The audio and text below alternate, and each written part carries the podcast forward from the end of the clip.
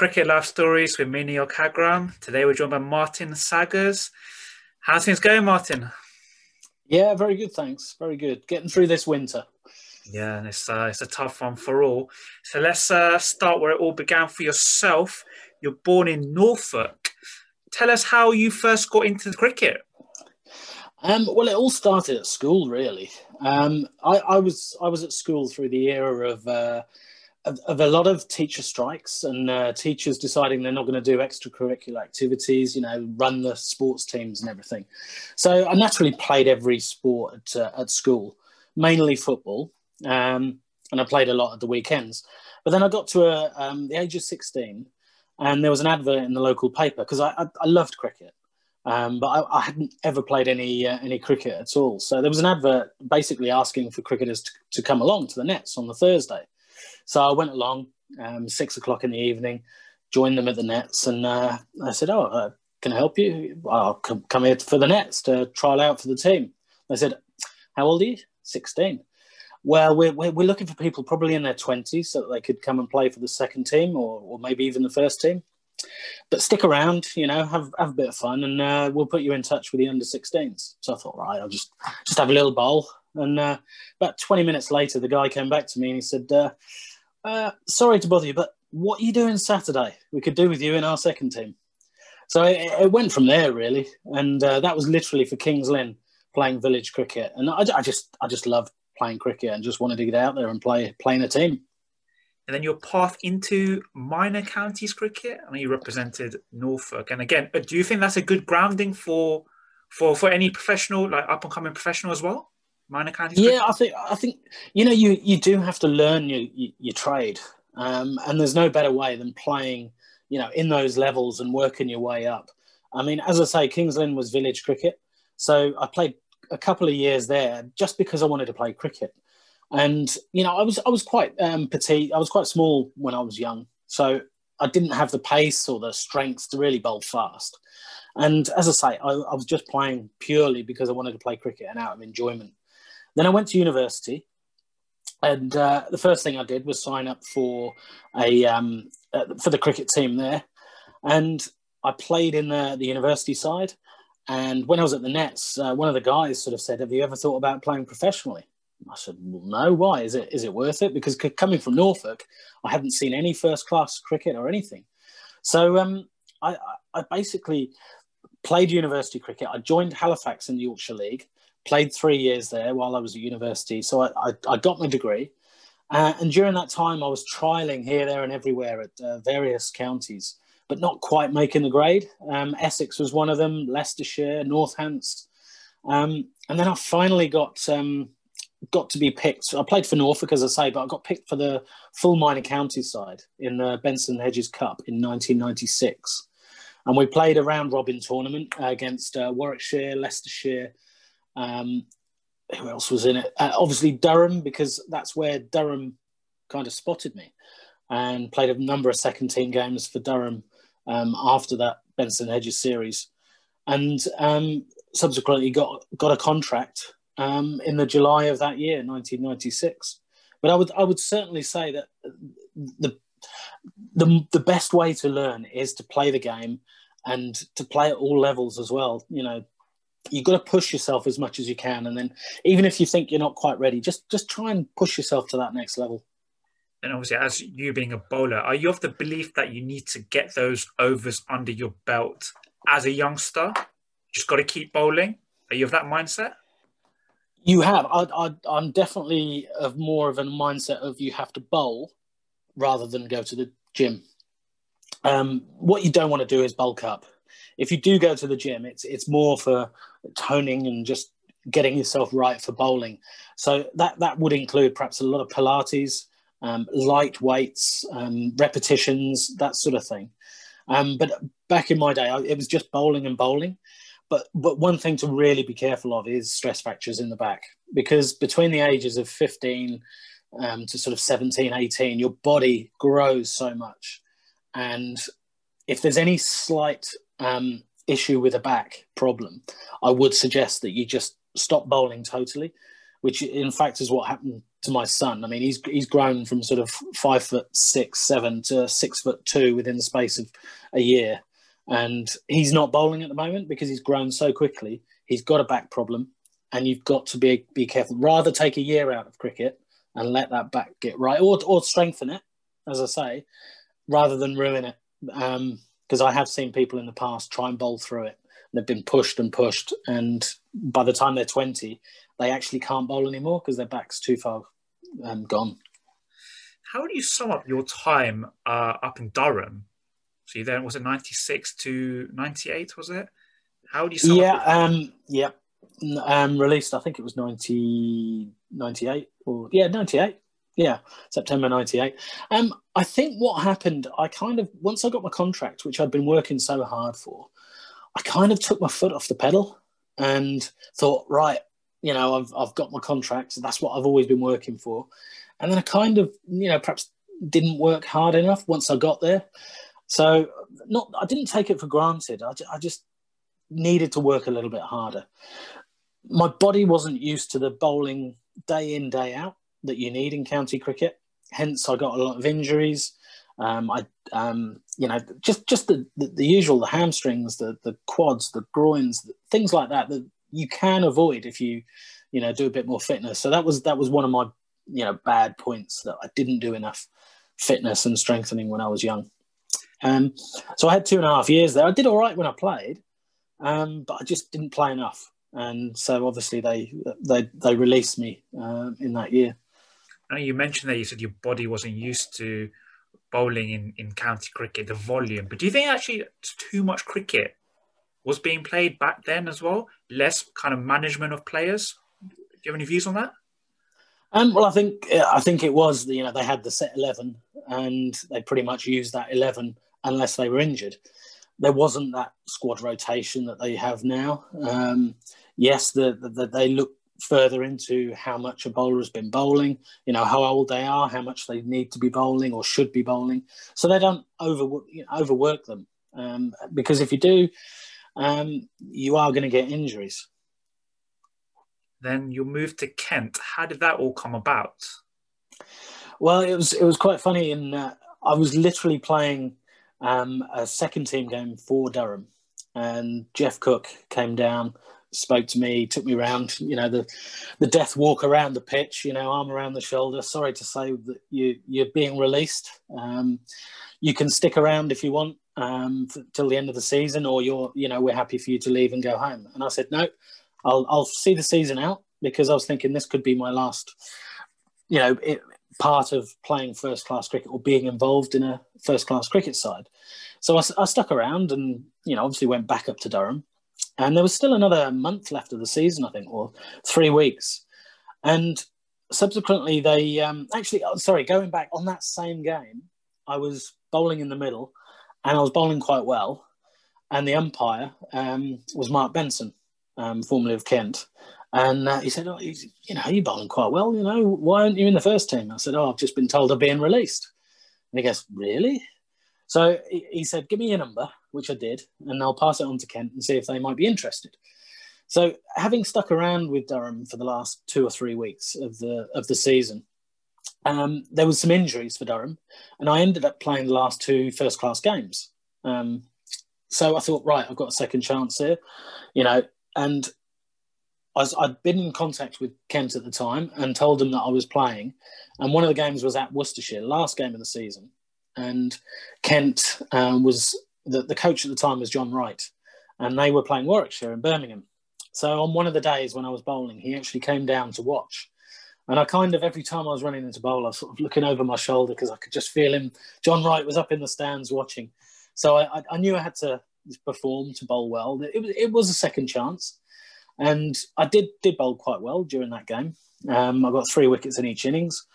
Um, and nothing happened straight away. It wasn't until the following summer when um, I uh, I got a phone call on May the first, sort of asking me to to come along to Kent. They wanted to sign me for the rest of the summer to give me a give me a chance. So it was a second chance, and I certainly didn't make the same mistake by not not working and training hard hard enough. And you know, I, I took it with open arms. Yeah, you certainly grabbed it. Would it be fair to say that the golden period was between 2000 and 2003? I read up some stats. Yeah. was it 50 first class wickets in, in each of those years? Was it 82 wickets in 2002? Hope those stats yeah, correct, yeah, it was, yeah. What kind of yeah, for you then? Sorry? What clicked for you during that period? I don't know really. I think you know I did work hard. Um, I I used to go away in the winters to South Africa to to play for a team called Randburg in Johannesburg, and I think it, when I was at Durham, I went away, yes, and I bowled at the weekends. But um, I perhaps just that, that's pretty much all. I trained a little bit, but not enough.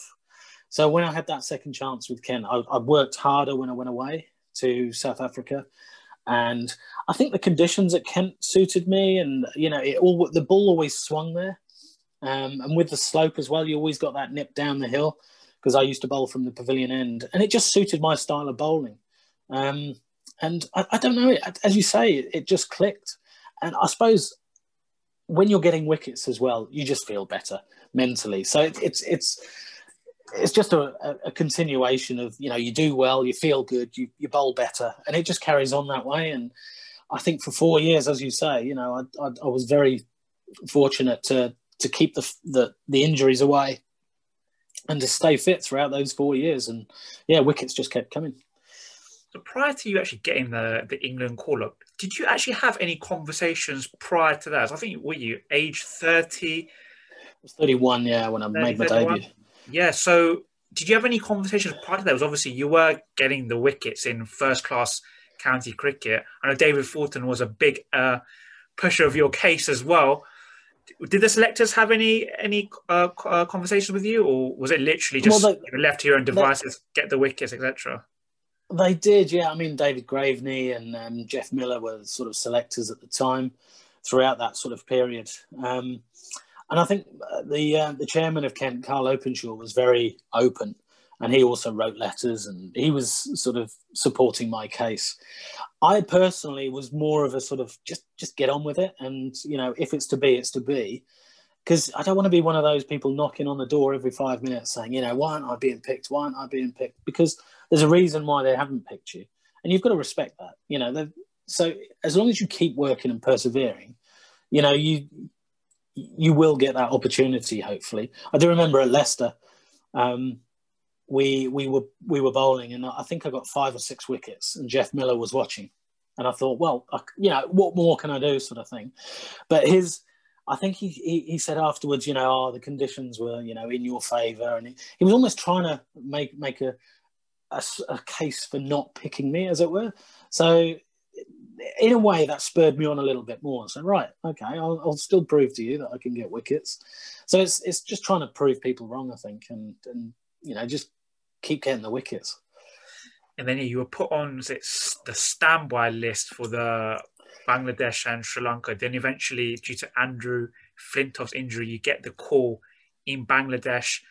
What did it mean to you to get to get the Test cap? Yeah, well, I was a bit surprised it was Andrew Flintoff I was replacing because my batting average isn't great. So I can't, can't even though it was Flintoff, I, I couldn't class myself as an all rounder. Um, I was I was in South Africa at the time when I got the call, and I literally just landed on the Friday, played cricket on the Saturday and the Sunday, and then on the Monday morning I got a phone call saying, asking if I was available. You know, what's my availability? Um, we, we're we're considering you for the tour to Bangladesh. It's between two, you and one other. What's your availability? And obviously, naturally, I said yes, I'm available. And 20 minutes later, phoned me back and said yes, we want you to to join the team. And this was on the uh, Monday. They were flying out on the Wednesday, so I I, I couldn't. Um, did I? Yeah, I, I flew back that that night on the Monday. Um, got back on the Tuesday. Sorry, they were flying out on the Tuesday. So saw them at the airport on the Tuesday. I then had a night at home um, before I flew out with Richard Johnson, who just got married at the time. So we flew out together on the Wednesday. So it was a bit of a, you know, a long, long haul flights here, there, and everywhere. But um, just to get that call up initially was, you know, it's what you work for, what you strive for. But um, I knew I wasn't first choice or second choice, third choice even. Um, to be selected. So I, I wasn't expecting to play. I, it was just great to be involved in an England setup on a on a, a an overseas tour. When you uh, did, uh, who actually presented you with your cap, and do you remember the words that was said to you? Um, I'm, I, am not entirely. I can't remember exactly who who presented the cap to me, um, but certainly I remember um, Michael Vaughan um, sort of saying, you know, congratulations, you know, you've you've worked hard for this, and you know, just relax and enjoy it, and you know, do what you've been doing all the time um, over in the county setup. You know, it's it's no different really. You know, in a way, you you still got to bowl the ball in the same same areas. You know, try and cut out the, the fact that you are playing Test cricket. Um, but you know, it's when when you do find out that you you're playing. Um, it, Harmison had to go home. Uh, he had a back injury, and they decided to play an extra seamer instead of two spinners. So I was very fortunate. And in, in terms of the selection and the pitch we played on, which wasn't a turning pitch, actually had a bit of um, pace in it. Um, for Bangladesh, which was quite rare at Chittagong. So, I, you know, obviously to be given the cap, um, great honour, great feeling to be one of those, you know, few players that have represented their country. Did you notice the the difference in terms of the highest level to to county? And if you could maybe, if you did, like, it was it? Can you go a bit deeper? Was it just kind of the elite mindset, the training, or or general just just general environment? Can you go a bit deeper? Um, Certainly, certainly, there's a lot more training. I mean, when you're on an overseas tour, you you literally, you know, you're doing something every day: nets, training, you know, fielding, practicing, everything involved. Um, so, in the county circuit, you know, you do play the game, you go home, or you go back to the hotel, sort of thing. So it's it, it is totally different. And uh, when you are away, you're you know you're building up for that one test match rather than a county game day off, travel, another county game. You know, you haven't got time to train as much because, to be honest, when you when you're bowling so much, you, you actually don't need to train because you are exerting a lot of energy anyway. So you are staying fit by bowling. Um, but but yeah, you, you know, you've got the the backroom staff that are always there to, to, to support you as well. And obviously, you know, there's more with the England setup than there is in the county circuit with a with a county setup. And then back home, the test match against so New Zealand, you got a wicket. New Zealand, yeah. The first ball that you bowled in uh, at home uh, for England. Yes, How was that indeed, as, a, yeah. as a moment in your career? Well, I mean, again, I mean, after the Bangladesh tour, you know, I played the one test. I got a couple of wickets. Didn't, you know, didn't didn't break the walls down, as it were. Um, I just I, I, did speak to Duncan Fletcher and um, Michael Vaughan at the end of the tour and said, "Is there anything I need to do? You know, what do I need to do to to improve my cricket?" Um, so I went off, started the county season well again, and I had no inkling that I was anywhere near being selected again. And I was actually at uh, a golf day, Min Patel's benefit year. I was at a golf day, and I'd left my phone in the car because then you couldn't have got, um, phones on the courses.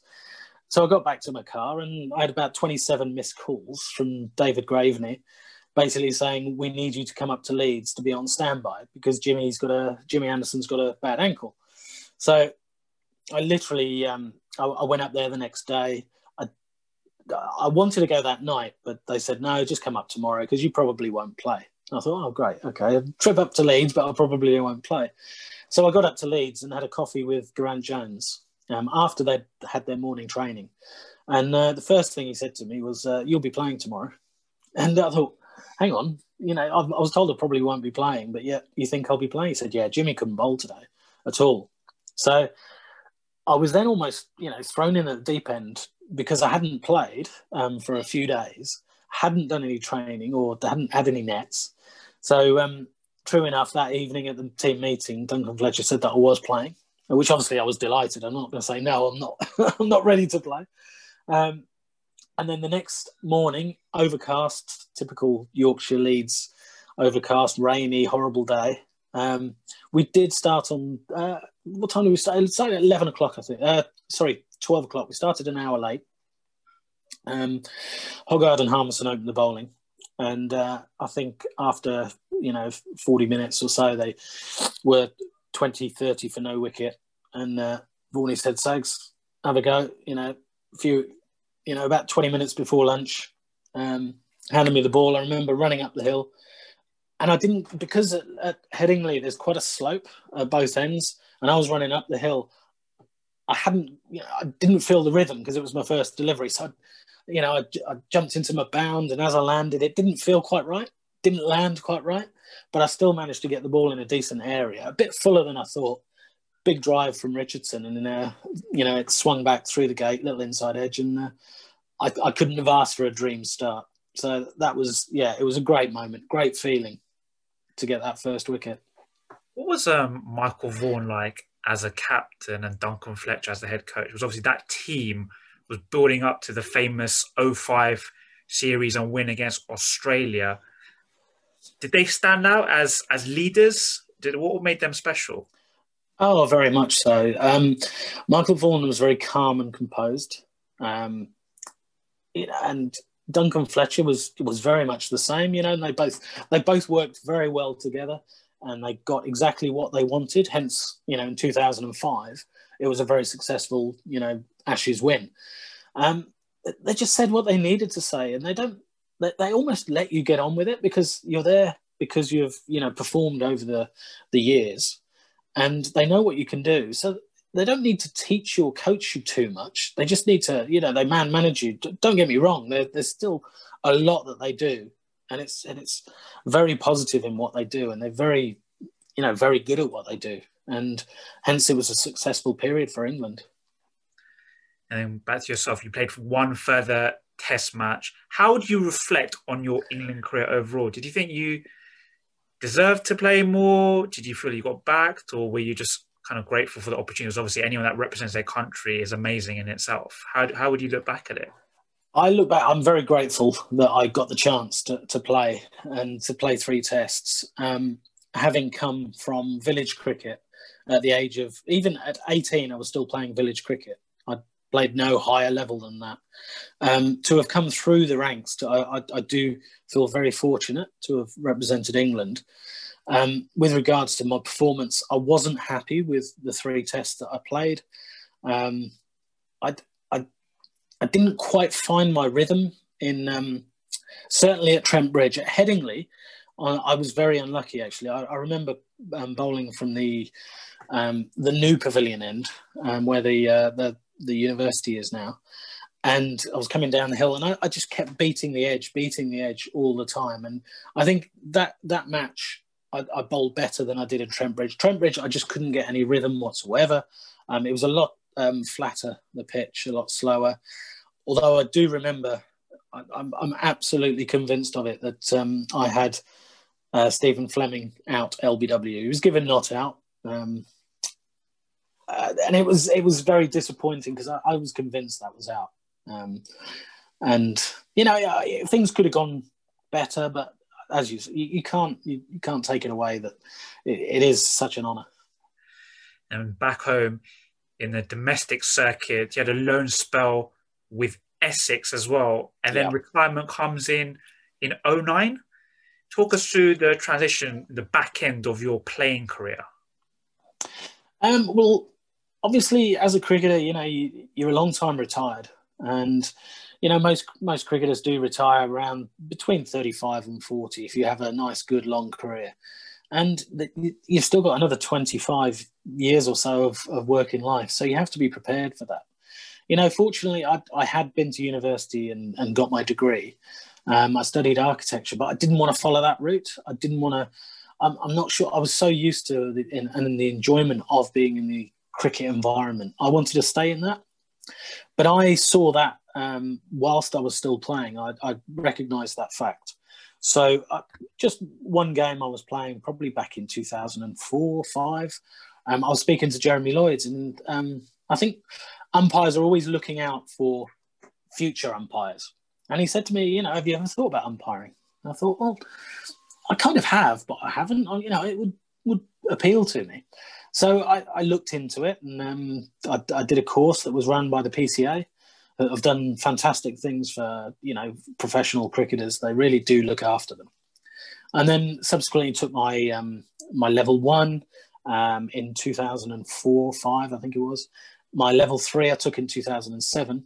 So I was I was already um, I'd, I'd, passed the exams necessary to to perhaps get onto the um, umpiring panel of um, reserve list umpires, and the uh, um, the manager Chris Kelly he sort of he he knew that I was interested in doing it and was keen to pursue myself going into it. And he just said, once you finished or decided you've finished your playing career, just let me know and we'll you know go down the right route. So for me, it was an easy transition. I think probably because I got injured in 2009. You know, you could you could be everybody wants to be a Darren Stevens that could carry on playing until he's about 60, 65. I mean, he's never going to retire from cricket. But the, the reality is, you know, it's, it's going to come to an end at some stage. I got injured and it was sort of, right, that's it. I'm injured. I can't bowl anymore. So mentally, I was sort of prepared to move on. And so it was an easy transition for me. It was right, cricket playing side is done. Now I can focus, focus on the umpiring side.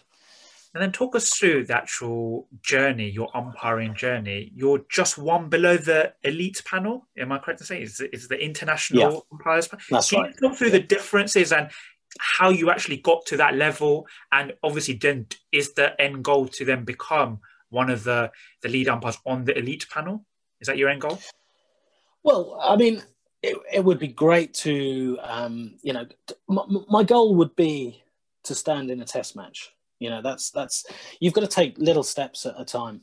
Um, it's it's common knowledge that everybody wants to do the best they can at, at everything, but if you look too far ahead, you forget about those steps in the middle and how to get there in the first place. Um, I, I, did two years on the reserve list to start with, and that's basically just toning your your skills and your um, your match skills when you go out to the middle. It's not all about just standing there and giving people out, not out. There's so much more to umpiring. You know, the mental side of things, and you know, there's so much going on behind the scenes that people aren't aware of. I think. Um, and then after two years, I was um, promoted to the first class panel, and and it's just a question of you know getting that, those games under your belt and getting those experiences, learning from those experiences and those possible, you know, errors in judgment that you make um, because we're, we're never going to get everything right. And you know, I did a few things in my early career that you know I perhaps could have done differently, and I've learned from them and moved on. Um, and then, like all careers, you know, in any form of life, you've you've got to take those challenges and you know push yourself a, a little bit harder. Um, you then start getting those major matches, you know, and then you get the the finals so the Royal London final or the T20 finals days, and you've got to be able to cope with them and not let the pressure get to you. And then obviously, I was fortunate enough to get promoted to the international panel this year, and so you know that's another goal that I've ticked off the list to to do an international game, you know, a one day game or a T20, and it's it's it's a great experience. It's the best, well, I'd say, seat in the house, but you're standing, but you know, it's it's great to be out there and seeing some of these guys. They're unbelievable now. You how hard and how quick their hands are and how good their, their contact is with the ball. You just mentioned just there about this certain element of umpiring that perhaps on the surface people don't realize and understand. Can you go a bit deeper into that? Is it are we just talking more about the mental and the pressure side of things, or was there other stuff that you were you're thinking about? Well, there's just everything you've got. You've got you know overs in the day, the timings. You know, you've got a player that's gone off um, off the field um, for an injury. So you, have got to keep an eye on him, and uh, you know, is he coming back? Because he, has got eight minutes. If he's not back, you, you're always constantly writing notes and just to try and remind you of things, and and it's not just a question of looking down the pitch. You, you know, when the ball's dead, you've got to be aware of what's going on around. You know, any player doing something that they shouldn't be. So you're constantly switched on all the time. Do you um, think having played for England i.e., the highest level, do you think you're more accustomed to the pressure, or is there literally two different skills, two different elements to it? I think it, you, you understand the game. Um, you know, we've talked about this a lot, and you know there are some great umpires out there that haven't played first class cricket, um, but it it does help to know the game and not just the laws of cricket, as it were. Um, it's, it's, it's all experience that that you've been involved in, and you just take that into any form of the game that you can. Is how do you police the spirit of the game? Because there's, a, there's a, you know there's a lot being said recently in the Test match between Australia and, in, and India. A lot, a lot, of talk behind the wicket from the Australian skipper Stephen Smith scratching away at Indian batsman's guard. So, how are you as an umpire able to police that element of it? Um, I, it's down to man managing the players, and it's almost like we're saying about understanding the game. You can see when things are just about to perhaps, you know, peak and go over the the the boiling point of the players.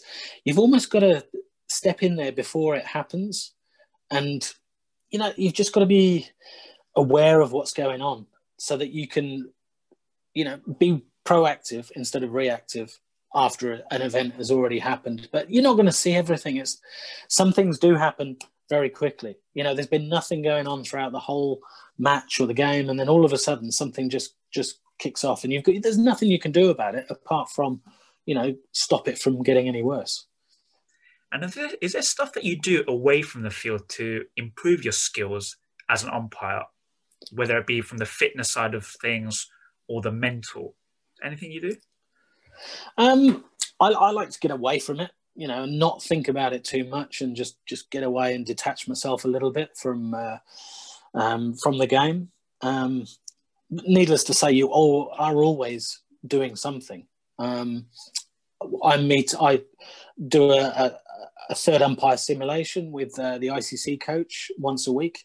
So you're always honing your skills with the third umpire because um, obviously if you're live to air and there's situations that happen that you it's just training you know over that time and then there's we, we do get questions from the icc that we we answer each week um, and then they give us the answers you know just so that you you're making sure that, that you understand the laws or the interpretations of the laws of, or the playing conditions um, for that particular tournament and then with technology, is that something that you also embrace coming into the game? I think you have to, yeah. It's like every every every sport has got technology in it now, um, and so if at the end of the day we all want the right answer, and I, I have been in a position where I'm out on the field and I've I've got the wrong decision. You know, I think second ball of the uh, the Australian one day game, um, Jason Roy, I gave him out. Um, and it was just going over. Well, just going over. It was going over the top of the stumps. You know, you've you've almost got to deal with that feeling when you're out in the middle. But at least the, the players, it's the, the the right decision has eventually been been made um, because I had to overturn my decision. Um, but um, it's just one of those things, you know. There's no animosity towards you, in a way, because it's not affected them because they're you know Jason Roy was still in and he went on and I think he got a 50 I'm not um, and you know it, it's almost closure because the right decision has been made. And then just to end on what's the most memorable game that you've been involved in as an umpire to date so far? That's that's quite easy actually. It was um Yorkshire versus Lancashire at Old Trafford, and there was twenty odd thousand people, and it was packed to the rafters um, T20 match, and it was reduced to 14 overs. And the first innings, uh, Lancashire got 196, I think it was, in 14 overs. It was just, you know, I think Jos Buttler went mad, and there was sixes galore, fours and sixes. It was, it was one of those pure pitches where you know it just came off the bat sweetly. Um, everybody scored runs, and then Yorkshire chasing it they uh, they actually needed four to win off the last ball, I think it was, or three to win off the last ball. Um, Joe Root and um, Kane Williamson were batting at the time, and so they fell short.